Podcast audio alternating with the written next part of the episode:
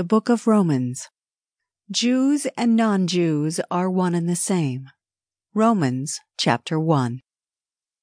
Today I will begin a series of studies on the writings of the Apostle Paul in the order they appear in the New Testament, beginning with the book of Romans. The book of Romans elaborates on the Apostle Paul's ministry in great detail. Others do as well, but we'll start with this one because it is the first epistle and the first of Paul's letters after the book of Acts. Sin can sometimes be like kids getting their hands wet when playing outside in the snow, like I used to do when I was little. One day I put my wet hands on a swing set I used to play on all those decades ago, and they got stuck. My mom had to come out and get my hands unstuck because I was unable. When we have sin in our lives, Sometimes people who have been hanging on to certain behaviors and hang-ups have done so for so long that they can't let go on their own. But if we only ask Jesus to help us get rid of whatever character flaw, personality defect, inadequacy, or addiction by taking it from us, He will make up the difference.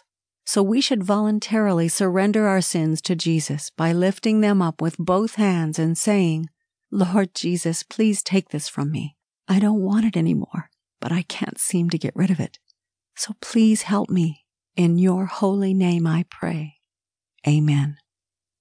We can all be sure that He will show up and always with perfect timing, which can sometimes be at the last minute. But when God does that, it is to show us that He was in charge of our lives, situations, and circumstances all along. No matter who we are, or who we know, or how much or little we know, or how much money we have, God is still in charge of all of it. Be warned that those who put their faith in any of these other things instead of faith in God is living in a state of idolatry, a clear violation of the first two commandments. To avoid eternal death, which will be the fate of all idolaters, seek Jesus Christ, because He is the only correct way to eternal life. And that's all I want from Him. Ask Him, and He will do the same for you. Total reliance on Christ will enable Him to cause us to be holy, pure, and blameless in the sight of God.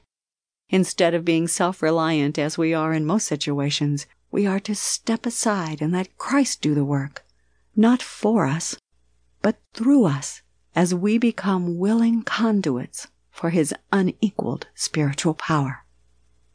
That is the ultimate meaning of unity through Christ. God did not appoint us to suffer wrath, but to receive salvation from our Lord Jesus Christ. He died for us so that whether we are awake or asleep, we may live together with Him. Therefore, encourage one another and build each other up. I will sum this up in one sentence. We're not here to be on the receiving end of the tribulation that Jesus spoke about, but rather we will be protected from it if only we remain faithful to His word. If you love me, Jesus said, keep my commandments. Jesus died so that we may have eternal life with Him in heaven, a new dwelling place that we have not yet seen. Obeying His commandments is the second prerequisite. Believing that He is the Son of God is the first.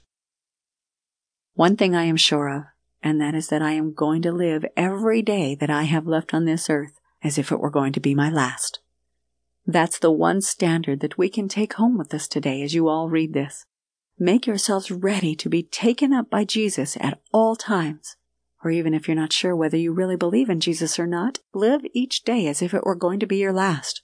Because on any given night when you lay down in your bed, you could wake up in either heaven or hell. The choices are ours to make, and God has cheerfully given us that choice.